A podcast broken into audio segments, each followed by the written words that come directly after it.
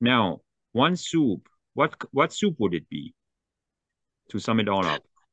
Hmm. Well, I think uh, we have a few soups, and everybody's favorite has always been our creamy carrot. But we also have a whole corn soup, which is more of a traditional soup, which is amazing.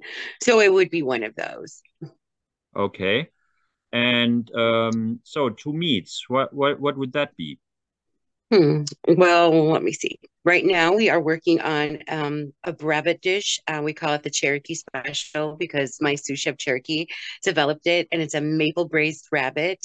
So I think that would be one choice. And then the favorite has been uh, this year our um, bison brisket, our pulled bison with a homemade blueberry barbecue sauce.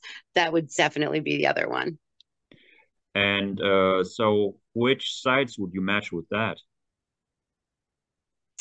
I would definitely throw the Mahnomen dish in there, the wild rice dish with the nuts, berries, and maple. That complements both of those meats very well.